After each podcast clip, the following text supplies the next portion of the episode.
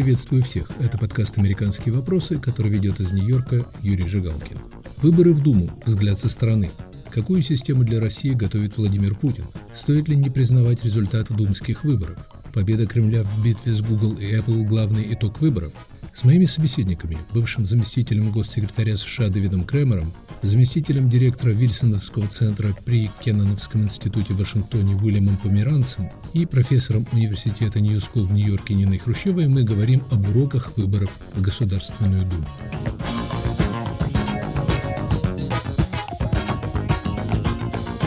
Первая американская официальная реакция на выборы в Думу была сравнительно лаконичной.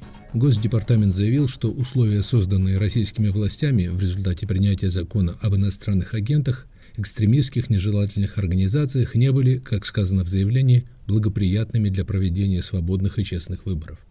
Госдепартамент тогда подчеркнул, что США не признают проведение выборов в Крыму, на суверенной территории Украины. В четверг американский представитель в Организации по безопасности и сотрудничеству в Европе высказался откровеннее и острее. Репрессивные действия, предпринятые российским правительством накануне и в течение выборов в Думу, проходивших с 17 по 19 сентября, серьезно подорвали доверие к результатам выборов. Мы обеспокоены многочисленными сообщениями о нарушениях во время трехдневного голосования, в числе которых вброс бюллетеней и принуждение к голосованию. Об этом говорится в заявлении. В заявлении приводится информация о масштабном давлении на независимые медиа. Лишь в 2021 году 30 независимых изданий и журналистов были квалифицированы как иностранные агенты. Список так называемых нежелательных организаций, деятельность которых считается преступной, расширился на 60% с 2020 года. Внесение в список экстремистских организаций, связанных с Алексеем Навальным, и свежие изменения, внесенные в закон об экстремизме – привели к дисквалификации в качестве кандидатов тысячи политически активных россиян, имеющих отношение к этим группам. Враждебная предвыборная атмосфера резко ограничила политический плюрализм и не позволила российским гражданам реализовать свои политические и гражданские права. США призвали российские власти следовать своим международным обязательствам, уважать права человека, основные свободы и прекратить давление на гражданское общество – политическую оппозицию и независимые СМИ в России. Это официальная американская реакция. Своих собеседников я спросил прежде всего о том, что им показалось самым важным результатом этих выборов. Слово Дэвиду Кремеру. Такие результаты не были сюрпризом, потому что они были определены еще до начала голосования. Но несмотря на подтасовки, несмотря на мошенничество в ходе организации выборов, несмотря на дисквалификацию главных оппозиционных партий и их ведущих кандидатов, «Единая Россия» получила в Думе меньше мест, чем на прошлых выборах. Даже вместе с появлением там партии «Новые люди», созданной Кремлем, эти выборы продемонстрировали значительное снижение поддержки россиянами «Единой России».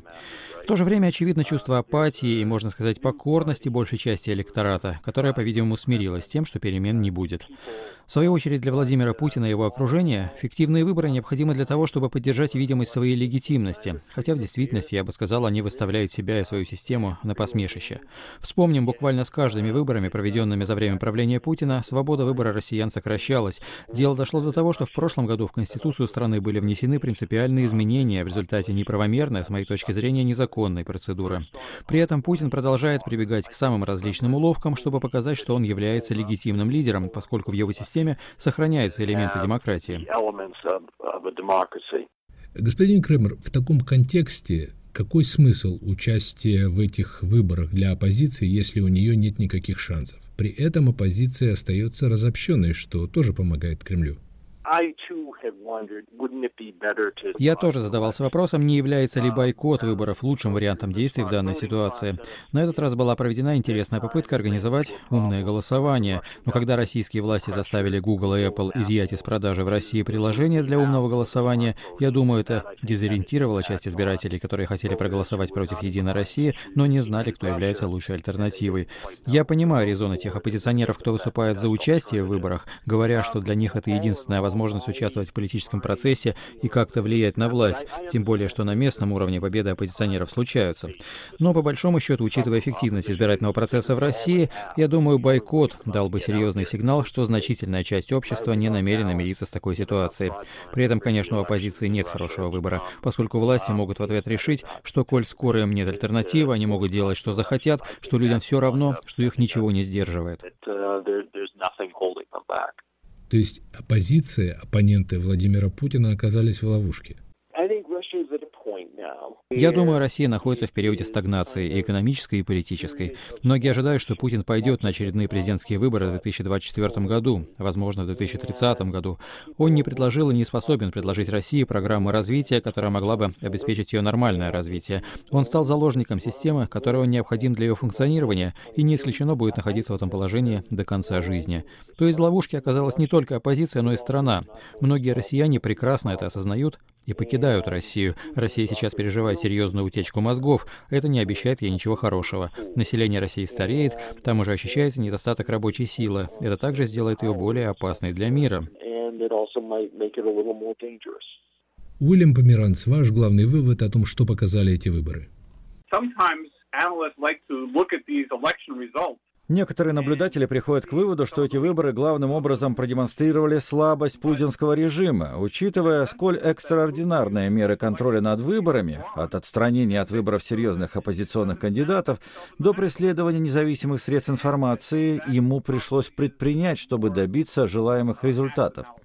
Но я согласен с теми, кто считает, что в действительности для Путина эти выборы послужили испытательным полигоном для выявления проблем и поиска путей их нейтрализации.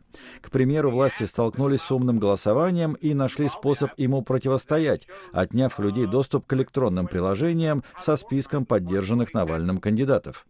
Была опробована дисквалификация кандидатов за связи с так называемыми экстремистскими и нежелательными организациями.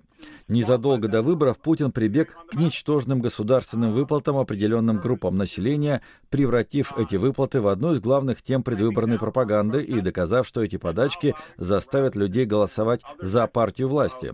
Это была совершенно очевидная тактика. Вы не упомянули еще одну важнейшую инновацию – интернет-голосование, которое, как говорят оппоненты Путина, и принесло «Единой России» очень сомнительную победу. Интересно, что такая форма голосования практически не используется в западных демократиях, а в США, как известно, нет полного доверия даже к электронному подсчету голосов. Каждый бюллетень сохраняется на случай ручного подсчета голосов. sports Если исходить из отчетов об онлайн-голосовании в Москве, то этим результатам действительно трудно доверять, особенно учитывая, что российские власти настаивают на том, что пересчет голосов, поданных онлайн, невозможен. В Соединенных Штатах голосование производится на избирательных участках или по почте, а голоса подсчитывают электронно. И на прошлых президентских выборах сторонники Дональда Трампа выдвинули обвинение в том, что машины, фиксирующие результаты голосования, были объектом манипуляции с целью увеличить число голосов, отданных за Джо Байдена. Производитель этих машин сейчас судится с некоторыми из сторонников Трампа, обвиняя их в клевете. Одним из объектов иска стал бывший адвокат Трампа Рудольф Джулиани, который публично обвинил канадскую компанию Dominion в том, что ее продукция использовалась для фальсификации результатов выборов. Сейчас в нескольких штатах обсуждаются законопроекты, которыми ограничиваются возможности альтернативных способов голосования в пользу персонального голосования на избирательных участках в день выборов. Нина Хрущева, профессор университета Нью School в Нью-Йорке, находится сейчас в Москве, где она работает над новой книгой. Нина, вы, насколько я понимаю, участвовали в этих выборах. Ваши эмоции? Противно мне было хамство, с которым эти выборы украли, скажем так. Убрали, естественно, всю оппозицию вообще, которая только могла бы быть. Убрали даже, как вы знаете, Грудинин, то есть коммунистическую партию убрали. Причем это были, конечно, даже не партийные выборы уже, это были административные выборы, потому что партия власти, она администрация власти. Но как бы то хамство, с которым нам потом представили и сказали, что да, выборы прозрачные, потому что Венедиктов сидел, и там было что-то видно, когда они проверяли якобы голоса, и Путин сказал, что это выборы соревновательные, как замечательно. Это хамство для меня оно было на уровне 2012 года, на уровне 2011 года, когда он сказал, что он приходит обратно. И аргумент властей сейчас, что как бы в Америке тоже Трамп побеждал, а потом он не победил, потому что посчитали голоса. У нас вот наоборот. Теперь победила Россия, поскольку Единая Россия, именно потому что пересчитали. То есть вот все так бывает. Но в любой нормальной стране, даже полунормальной стране, конечно, когда у тебя столько вопросов к выборам, их переделывают. Не просто пересчитывают, их вообще переделывают. Этого здесь не будет, а наоборот на нас все орут, что мы, значит, хотим слишком много.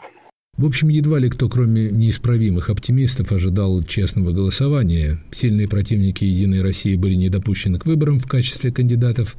Вы, Нина, не жалеете, что пошли на выборы, которые должны были попросту добавить легитимности партии власти? Неправильнее ли было, что называется, отсидеться дома и снизить число голосующих? Я ничего не понимаю в алгоритмах и во всем этом, но вроде, как мне объясняли умные люди, чем меньше придет людей, тем легче украсть выборы.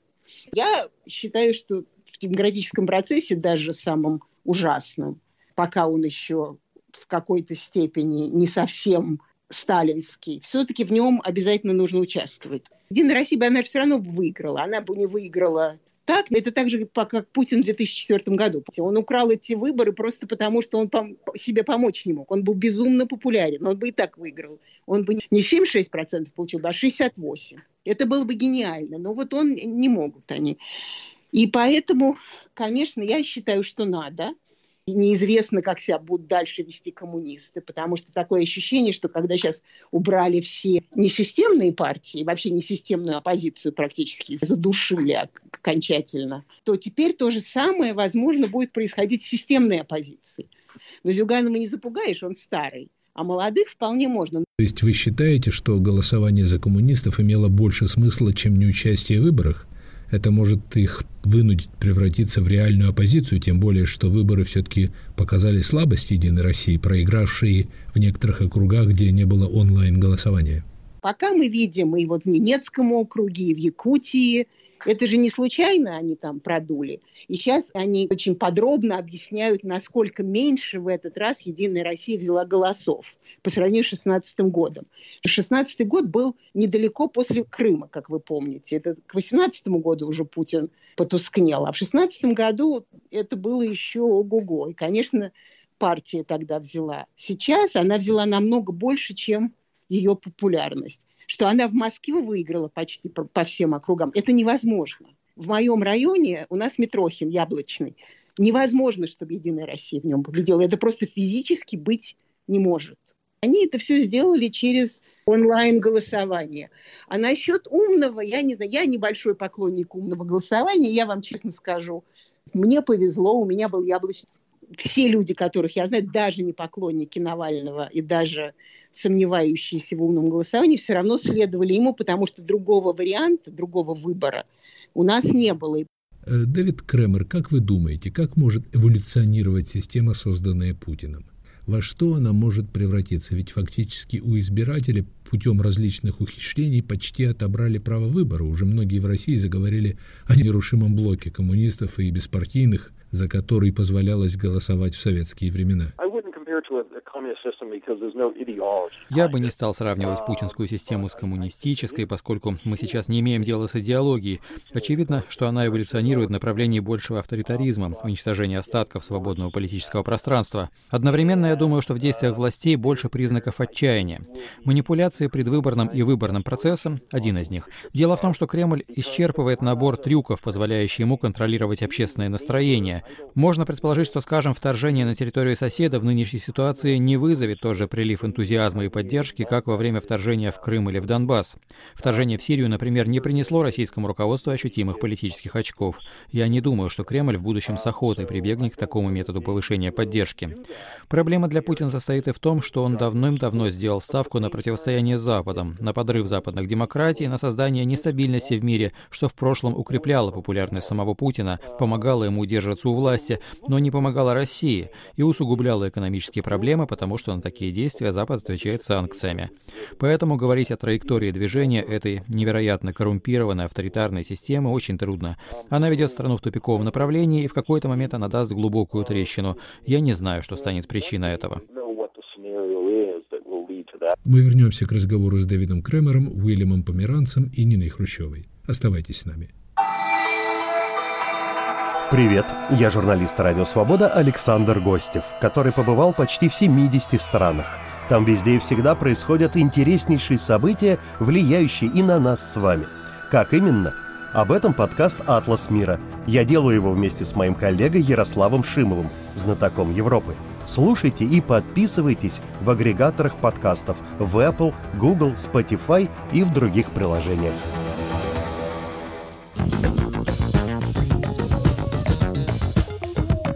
Это подкаст «Американские вопросы». У микрофона в Нью-Йорке Юрий Жигалкин. Выборы в Думу. Взгляд со стороны. Какую систему для России готовит Владимир Путин? Мои собеседники Нина Хрущева, Дэвид Крамер, Уильям Померанц.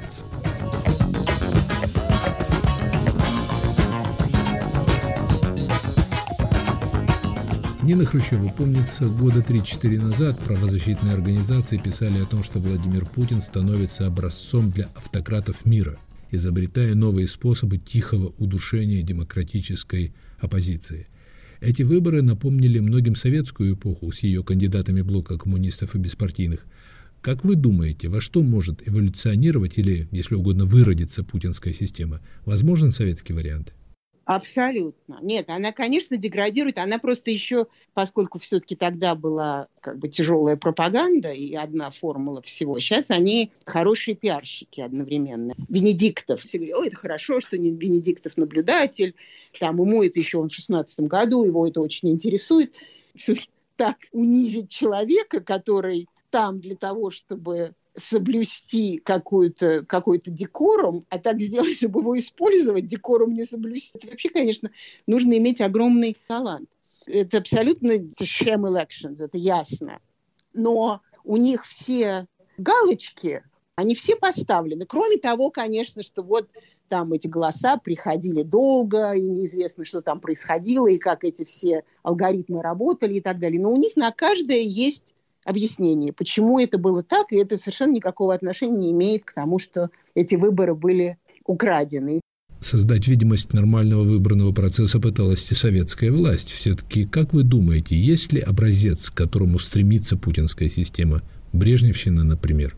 Уже давно в Брежневщине. Это уже мы можем, можем забыть. Мы уже лет 10 там, а то больше – мы идем к путинщине, к чему, в общем, в принципе, мы пришли даже не в эти выборы, а мы пришли, когда все обнулились. Будучи сидение в ковиде, все обнулились вроде апатично, и на этом все кончилось. Потому что даже сама формула того, что у вас разрешены массовые мероприятия, но не разрешены публичные, то есть это такой Орвел, что это просто слов нет. Знаете, как война – это мир. То есть вы можете выходить массово развлекаться, но публично протестовать вы не имеете права. То есть это, это же нужно придумать такую формулу. В общем, я как человек, который преподает пропаганду, я, в общем, восхищаюсь этим. Спорить с этим это невозможно. Я не могу вам сказать, чем это закончится, но за последний год, вот как раз за год, что я здесь, там, я не знаю, оставалось, скажем, ну, я не знаю, 20% публичного пространства. Сейчас оно сжалось до одного, это за один год. То есть вот эти все инагенты, это все, все эти люди, это, они стали ими, инагентами, экстремистами за последний год. То есть это может или дальше стагнировать вот на этом уровне, или может просто абсолютно все зачистить. Единственное, что гулагов нет. Потому что гулаги строить дорого. Но с другой стороны, если каждого распотрошить, я буду бояться.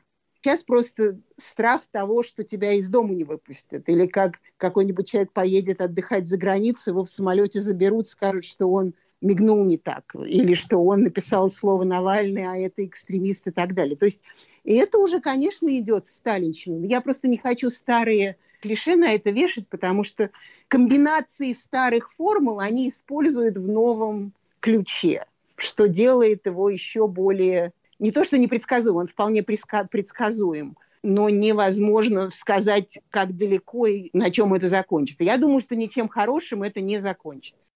Как вы считаете, общество готово принять эту сталинщину? Я увидел чей-то комментарий, автор которого при виде бюджетников, покорно стоящих в очереди на избирательные участки по указанию партии власти, говорит, что страна докатилась до феодализма. Что насчет молодого поколения, открытого Западу? Ему нужна свобода? Они не воспринимают это спокойно, на самом деле. Поэтому же это путинизм так и долбает школьников. Ведь все же первые обвинения за то, что призывают несовершеннолетних, а они вроде дураки, не могут сами за себя решить. То есть ясно, что эти люди уже определенного поколения, они, безусловно, боятся той молодежи. Но, с другой стороны, Россия в этом смысле страна интересная, поскольку она такая большая, она все равно очень как бы, зациклена, даже для молодых тоже, она зациклена на своем величии. И Путин очень умело в это играет, что вот мы обижены, мы бы могли быть великими, если бы нас не тормозили каждую секунду и так далее, и так далее. В общем, кто-то это покупает, и какие-то молодые это тоже покупают, потому что организовывать свою жизнь где-то за границей с нуля все-таки труд... не все-таки, а труднее, чем приспособиться, вроде кажется, раз открыты все рестораны, еда потрясающая, в магазинах все есть, и вот тест для ковида, и вообще все на свете, то вроде вы как такой пиночет, вы вроде с этим можете смиряться эти какие-то формулы, которые Путин, конечно, это коллективный Путин, он сам слишком занят своим величием, но уже придумали, там, Собянин работает на это, Кириенко на что-то еще. Они вычислили формулу хлеба и зрелищ просто до науки. Потому что я живу рядом с депо, такое здесь крутое место. И я походила, поспрашивала, там голосовали вы, там все. Да, на, чего, то есть вроде ты в депрессии, а потом ты идешь и выпиваешь свои Bloody Mary с э, устрицами за 8 долларов. У тебя ощущение, что у тебя есть нормальная жизнь вроде как. И это, конечно, то, чего в Советском Союзе не было. Посмотрим, как долго это продержится, но вот эта вот формула, опрессии одновременно возможности. Там они говорят, вот у нас автобусы, которых нет нигде в мире, у нас там что-то. И действительно очень много действительно потрясающее в Москве. Потрясающе просто, там, не знаю, такси и все такое. И это тоже работает, и на молодых людей работает, потому что жизнь удобна. Дэвид Кремер, что вы думаете о призывах не признавать результат выборов в Думу? Такой шаг со стороны Запада в теории возможен? Прежде всего, западные столицы не признали выборы в Крыму и заявили, что эти выборы нельзя назвать демократическими и свободными. Я думаю, они должны были выступить с более резкими заявлениями, назвав думские выборы мошенничеством. В том, что касается признания или не признания их результатов, мы признаем лишь руководство, правительство других стран. Но более серьезным тестом станут президентские выборы в России 2024 года. Можно предположить, что в силу их важности для Кремля они станут объектом еще более серьезных манипуляций со стороны властей, чем нынешние выборы в Думу. Если это произойдет, тогда, я думаю, придет момент отказаться от признания Владимира Путина в качестве законного лидера страны, ввести против него санкции, тем более, что оснований для введения санкций в его отношении, на мой взгляд, более чем достаточно. Он, например, несет ответственность за действия российских спецслужб, которые стоят за кибератаками на американские объекты. Трудно представить, представить, что такие действия были предприняты без его указаний. Такие акции со стороны других стран были бы восприняты как объявление войны. Что мы делаем в этом случае? Устраиваем в Женеве встречу с Путиным. Господин Померанц, что вы думаете о западной реакции на думские выборы? Их назвали несвободными, заявили о непризнании выборов в Крыму, но дальше слов дело по большому счету не пошло. А что мы можем сделать? Ввести новые санкции? Да, теоретически мы можем ввести дополнительные ограничения на торговлю с Россией.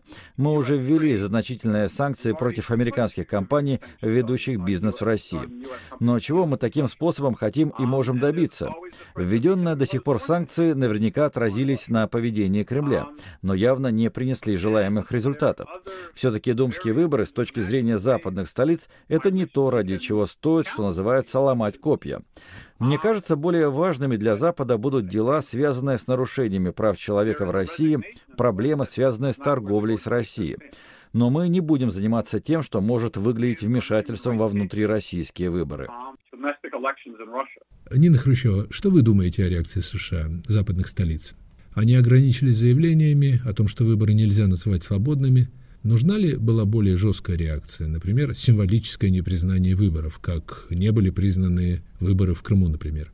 Я думаю, что как раз поскольку у Запада столько собственных проблем, когда они говорят, мы не признаем, и до выборов, по-моему, то ли литовцы, то ли латвийцы, вот Европейский Союз, да, они какую-то ноту выпустили. Мария Захарова сразу сказала, что это вмешательство, у нас еще выборы не произошли. Все это играет на руку Путину, потому что чем больше ему говорят, что он все это делает не так, тем больше, и, и в общем, он умный, он собирает примеры, проблемы и говорит, ребята, вы что, с ума сошли? Чем больше они сейчас орут, тем больше у Путина есть амуниция говорить, что это вообще Запад сошел с ума. Господин Померанц, как вы думаете, с учетом всей этой критики, недоверия к результатам выборов, можно ли говорить о реальной победе Единой России, то есть Владимира Путина? Вряд ли эти выборы добавили веры в легитимность его системы власти. На мой взгляд, самая большая новость этих выборов состоит в демонстрации Владимиром Путиным способности диктовать условия работы в России компаниям Google и Apple. Они уступили его требованиям и прекратили распространение в России приложения Навального. Российские власти без особого успеха пытались оказать давление на иностранные веб-сайты, вынуждали хранить данные о российских пользователях на серверах в России. Российские суды штрафовали их за различные прегрешения, однако до сих пор иностранные компании сопротивлялись. Теперь они уступили, и это предвещает проблемы в будущем для доступа россиян к информации. Они, по сути, дали знать Кремлю, что идея так называемого суверенного интернета реальна, что ни США, ни западные страны с их традицией свободы, а Россия и Китай будут диктовать правила функционирования интернета. На мой взгляд, именно это самая значительная победа Путина на думских выборах.